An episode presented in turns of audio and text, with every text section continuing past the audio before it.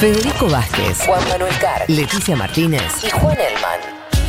Un mundo de sensaciones. De la invención de la rueda a las stories de Instagram. Vamos rápido para que no se nos va el programa. Vamos a meternos en la columna de Leti. Entonces, hermanos en el poder, hermanos peleados, hermanos amigos, hermanos, Traición. traiciones entre hermanos, ¿qué pasa? ahí? Así es. Vamos a hablar de- al menos de dos historias de traición entre hermanos. Ajá. Para eso, la primera historia, eh, nos tenemos que ir a Singapur, que es esta isla en el sudeste asiático, al sur de Malasia, que eh, tiene un sistema presidencialista, pero en realidad el poder recae sobre todo en la figura del primer ministro. Es un país que fue colonia británica hasta el 63 y después forma parte de Malasia hasta el 65, donde eh, se independiza finalmente, donde se independiza formalmente. Para meternos en uno de los protagonistas, sí o sí tenemos que hablar de la familia Lee y puntualmente de, acá estoy como vos hoy, ¿no? Con los Sí. nombres de las, las pronunciaciones, perdón. Sí. Eh, Lee Kuan Yew, que es el primer ministro que tiene desde la independencia hasta los 90 y que es considerado, eh, primero esto, el padre fundador justamente Ajá. de Singapur, pero además también eh, tiene un rol central en todo lo que conocemos en materia más económica, si se quiere, de esta isla, que tiene, si no es el más, uno de los mejores eh, PBI per cápita del mundo y que forma parte incluso de los cuatro tigres asiáticos, junto con Corea del Sur, Taiwán y Hong Kong, por la fuerte industrialización que tuvo, sobre todo en las últimas décadas. A la par también Lee, este primer ministro, acusado de, bueno, falta de libertad de expresión, de denuncia de violaciones de derechos humanos. De hecho, no sé si No es un recuerdan... progre, digamos. No, no es un progre. Y de- no sé si recuerdan el caso del el australiano que venía, iba de Camboya Sí. hasta a Australia y tiene como una parada eh, justamente en Singapur. Le encuentran escala, droga y pena de muerte. Bueno, pidiendo internacionalmente que no, que no lo No condenen a la pena de muerte sí, y, y sí, lo finalmente mataron. lo mataron. Sí, como que tiene leyes bien, bien fuertes, ¿no? Además estaba de pasada. Bueno. Sí. Me cabe igual esa onda de que no es solamente con los locales, sino de, mira, acá somos duros.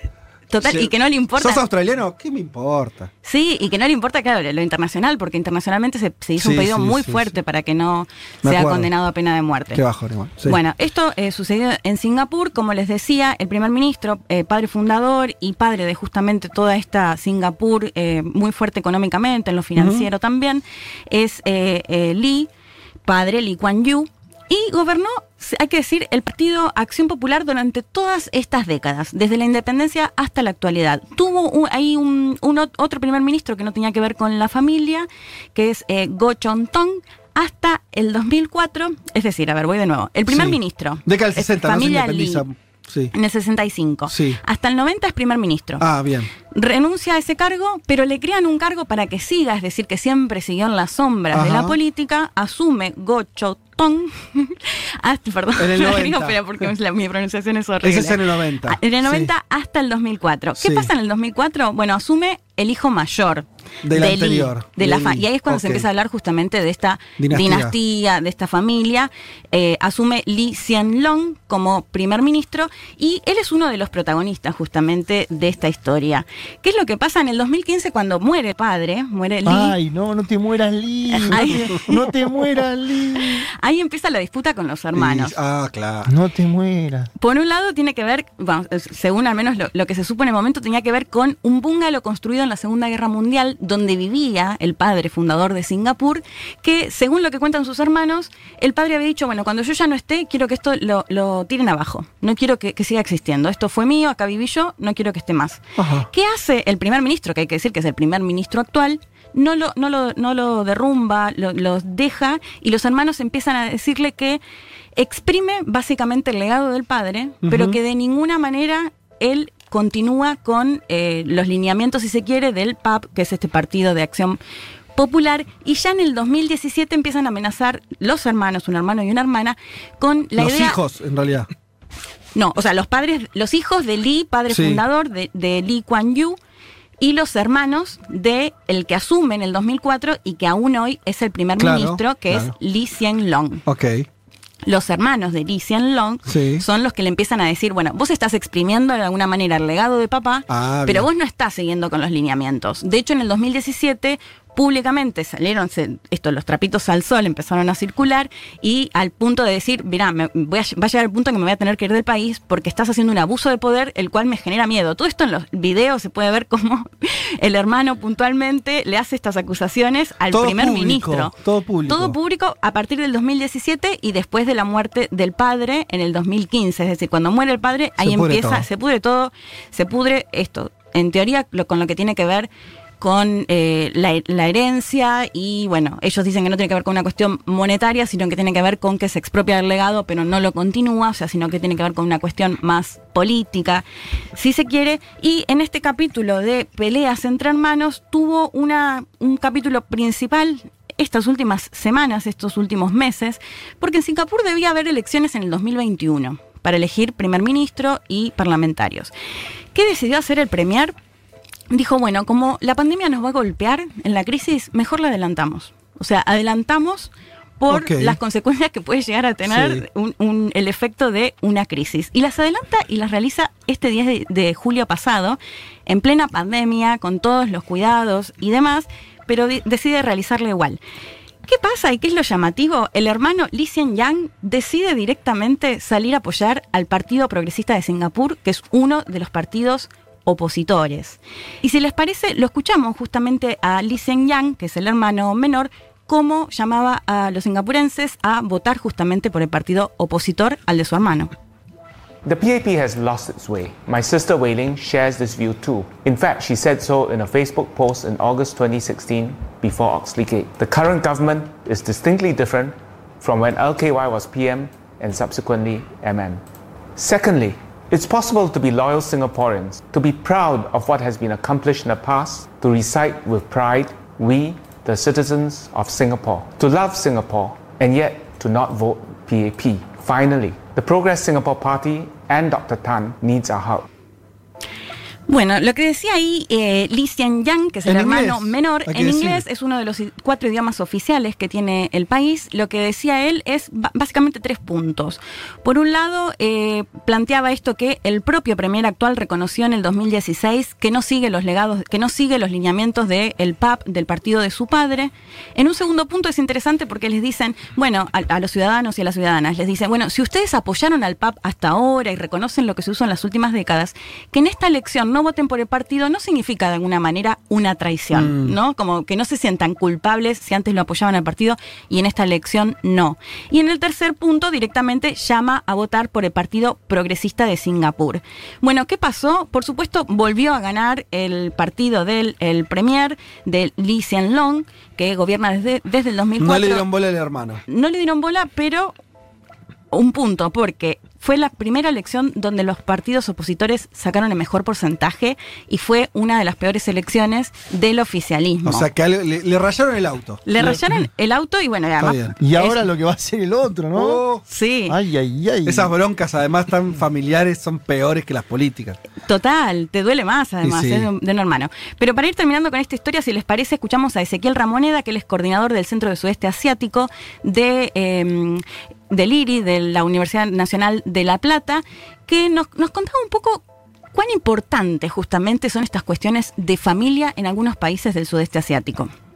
Es importante tener presente que las relaciones familiares son una de las principales cuestiones para atender la política contemporánea en el sudeste asiático. Tenemos países con dinastías como Tailandia, Camboya o Brunei, por ser monarquías, y otros países democráticos, donde algunos de los mandatarios actuales son descendientes directos de los impulsores de la independencia, como el caso de Singapur, Indonesia, Filipinas o Myanmar. Un nuevo capítulo en las rencillas entre los hermanos Lee se dio la semana pasada en el marco de las elecciones generales de Singapur. El hermano mayor, Lee Hsien Long participó como principal referente del partido oficial, mientras que el hermano menor, Lee Hsien Yang, participó apoyando un partido de la oposición. A pesar de que el partido oficial ganó las elecciones, lo hizo con el peor resultado de toda su historia.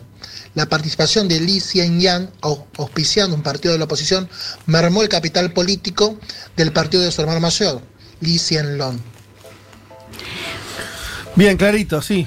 Bueno, Sí. le rayó el auto nomás. Ganó, el hermano, el ganó. hermano A más chico. pero- es el Sí. hermano, es el Ganó, hermano ¿no? menor. Como diría una ¿Es el hermano política menor? argentina. Es el hermano menor, sí. ¿Sabes qué? Viste, lo intuía. Porque es el hermano menor también. No, ¿Sabes no, qué? para, para que acaso soy hermana menor, voy a No. salir a defender a los hermanos y hermanas menores. No, no, no, no, está bien. Yo, es verdad, yo, y yo soy hermano mayor, así que lo digo con, con esa, con ese sesgo. Pero no me digas que no hay algo. de- el hermano menor es, siempre es el que quiere moverle la silla al otro. Lógico, Sí, lógico. sí. No, no, no habla mal de los hermanos menores. Es la que es. Claro, y acá es el hermano menor varón, porque hay que decir que esta cuestión Sí. muy patriarcal, que Sí. siempre el que lo sucede al padre es el hombre. Claro. Entonces, el primer, el premier actual es el primer hombre varón, hay una mujer en el medio y el hermano más Ah. chico es este varón Y que, ahora- que, que además esto, la cosa eh, no llegó hasta acá. O sea, yo creo que esto claramente va a continuar porque Arrancó justamente recién. lo que los medios sí analizaban era que el protagonismo que tomó el hermano, si bien su partido no fue uno de los mejores, los que sacó más porcentajes si se quiere, en total sí eh, la oposición fue la mejor elección que hizo en todas estas Si décadas vos le de la tenés que independencia. ganarle. Acá hay un problema. Que ¿Cómo, si le-? Igual si no se le postuló disputás- él. Bueno, pero se postuló, po- apoyó un Pero partido en público. decís el hermano y mayor. no le ganó. Ganó el que, el que venía gobernando. Yo ya gané, sería. No, ¿Sabes que para mí no? Sí, con los- tengo tres datos de lo que está pasando. Yo también. pero- Solo lo que contó Leti. Pero creo que para mí le rayó el auto y ya está. Como que. Mm, Mm, no, mirá si se postula y le gana, porque ahora no se postuló, él salió Por solo eso, para a mí ganó el el hermano menor, ¿eh? Ah, claro, eso mismo Rayándole el Juanma, ¿o auto. no? No, no, no. Yo digo, ¿el primer ministro sigue siendo primer ministro? Sí. ¿El otro ap- apoyó un partido y perdió? No, es así. Eh, bueno, Hizo una buena elección, pero perdió. Tenemos que seguir de cerca la coyuntura. Claro, tenemos que ver cómo sigue Singapur. para ver qué pasa. Perdón, pero la hermana del medio no jugó ficha. La hermana del medio sí salió a hablar en su momento, en el 2017, a apoyar a su hermano menor. O sea, a decir lo Ah, mismo. a decir que el premier ¿Viste? utilizaba el legado de su padre, pero que no, pero que hacía abuso de poder y que no seguía con los O sea, principales los dos lineamientos. hermanos, A ver. dos hermanos contra uno. Sí. El que si el premier hace abuso de poder, la situación del hermano menor ahora es complicada también, ¿no? Sí, de- no, de hecho había dicho que se iba a ir del país y toda una cuestión bien fuerte, unos trapitos al sol, que yo creo que va a tener unos cuantos capítulos más porque Bien. pudo ver que le fue bastante bien. Ahora nos vamos a otra historia que Dale. tiene un desenlace bastante más complejo. Algunos seguramente eh, lo conocerán. Tenemos que ir a Corea del Norte. Brevemente hago un mini árbol genealógico. Kim Il-sung es quien se considera como el padre fundador, si se quiere, de la Corea del Norte comunista. Cuando muere, lo sucede en su cargo Kim Jong-il. Y quien lo Sí. sucede a Kim Jong-il cuando muere en el 2011 es Kim Jong-un, a quien hoy nuestro conocemos todos. sí. Bueno, ¿qué pasó? A ver. Kim Jong-un no es el hermano, como les decía antes, el que suele suceder al padre, es Es el el hermano, mayor. es el, claro, el hijo varón mayor. Sí. Kim Jong-un no es el hijo varón mayor de Kim Jong-il. Ok. Estaba, a ver, a grandes rasgos, Kim Jong-il tuvo al menos hijos con tres mujeres. Con la primera mujer tiene una hija. Con la segunda mujer tiene a su primer hijo varón, que es Kim Jong-nam, quien es el protagonista de nuestra historia de hoy. Sí. Y con la tercera mujer tiene tres hijos más, entre los cuales está Kim Jong-un, Kim Jong-ul y Kim Jong-jong, que es la hermana de la cual hemos hablado cuando Sí. desapareció justamente, no aparecía públicamente. sí. O sea, la, la- con la tercera mujer Sí, es con la que tiene al actual eh, presidente, sí, líder. Jefe de Estado. No sabía cómo Sí. llamarlo, Jefe de como- Estado. jefe de Estado. Pero tuvo otros dos matrimonios con los que también tuvo hijos. así es. Ok. Y el segundo de la segunda pareja es que tiene a su primer hijo varón, a quien se supone que Claro, lo sucedía justamente, claro. Sí. ¿Y ahí qué pasó? Bueno, ¿quién era Kim Jong-nam? Primero se educó en Suiza, como sabemos y como lo hemos visto en nuestra amada serie, Aterrizaje de sí, Emergencia en tu. Corazón. Claro, tiene un vínculo con Suiza importante. Es muy común que vayan, que se eduquen justamente en, en Suiza. Bueno, eh, Kim Jong-nam, el protagonista de hoy, también estudió afuera. Y Es que- importante el quién era, que dice Leti, ¿no? ¿Quién era, dice Leti? Presagiando. ah, sí, sí, sí. ¿Quién era? Dijo, Claro. no, es que- no dijo quién es Leti. A ver, Bueno, algunos y algunas supongo que ya conocen la historia, pero el punto de quiebre, si se quiere, entre Kim Jong-nam y su familia y su padre puntualmente, es en el 2001 cuando se descubre Ay, que ay, ay. intentó entrar al parque de diversiones de Disneylandia o Disneyland en Tokio. Se lo encuentra cuando intenta ingresar a Japón con un pasaporte falso y les dice Uh. a quienes lo encuentran, le dicen que, que- que quería ir justamente a visitar este parque que recordemos que tiene su lugar central en Estados Unidos y sabemos cuál es la postura de Corea del Norte con Sí. respecto a estas cosas. Bueno, esto circuló, imagínense, a nivel Sí. internacional, el hijo del líder de Corea del Norte intentando visitar este parque de atracciones en Japón, que además la relación entre Japón Es mala. con- conquistando, que conquistó Corea y demás es muy tensa. Bueno, generó todo tipo de peleas, especulaciones y sobre todo especulaciones desde su propia familia si Kim Jong-nam estaba apto, digamos, para sucederlo justamente. O sea que primero se suponía que le iba, le iba a suceder el Nam, Kim Jong-un. correspondía, sí. porque Pero era el hijo varón. Claro, Disney, a él le interesaba ir a Disney. Y, y es para conocer es. Bueno, pero para saber mejor quién era Kim Jong-nam, hablé con María del Pilar Álvarez, ella es investigadora del CONICET, ella vivió en Corea del Sur, visitó Corea del Norte, si la pueden seguir en Twitter y les interesa Corea, háganlo porque ella Bien. siempre está tuiteando y siguiendo. ¿De vuelta su nombre? Eh, María del Pilar Álvarez, investigadora del CONICET y especialista en las Coreas. Si les parece, escuchamos un poco cómo ella describía quién era Kim Jong-nam. Las historias cruzadas que cuentan algunos desertores afirman que bueno que Kim Jong-nam tenía una mirada más aperturista. Ya había sido una vez arrestado en, el 2001 cuando trató de irse a Tokio, estaba al escuchar de rock y quería viajar y bueno, que, que quería tener otra vida con el mundo que, que no era lo, lo esperable para, para él en ese régimen, ¿no? Eh, Está clarísimo que, bueno, después del incidente de Tokio y de otras muestras en realidad que tuvo Kim Jong-un en reiteradas oportunidades, eh, bueno, empezó a ser una persona quizás menos considerada por su padre para la sucesión del cargo y eh, por el lado también de otros sectores más complotistas dentro del partido, de pensar que, bueno, que quizás eh, podía ser peligroso para, para el partido, podría hasta vender información, eh, bueno, que es la fama que le terminan haciendo, ¿no? Para justificar el asesinato, que daba información a la CIA. No, no, el final, el peor final. El peor final, Sí, bueno, señor. como contaba eh, Pilar, básicamente se conoce, todo lo que se conoce de Corea del Norte se conoce mm, a través de, de los desertores. O sea que también hay que ser un poco cuidadoso si se quiere, pero se conoce Sí. a través de quienes huyen de Corea del Norte.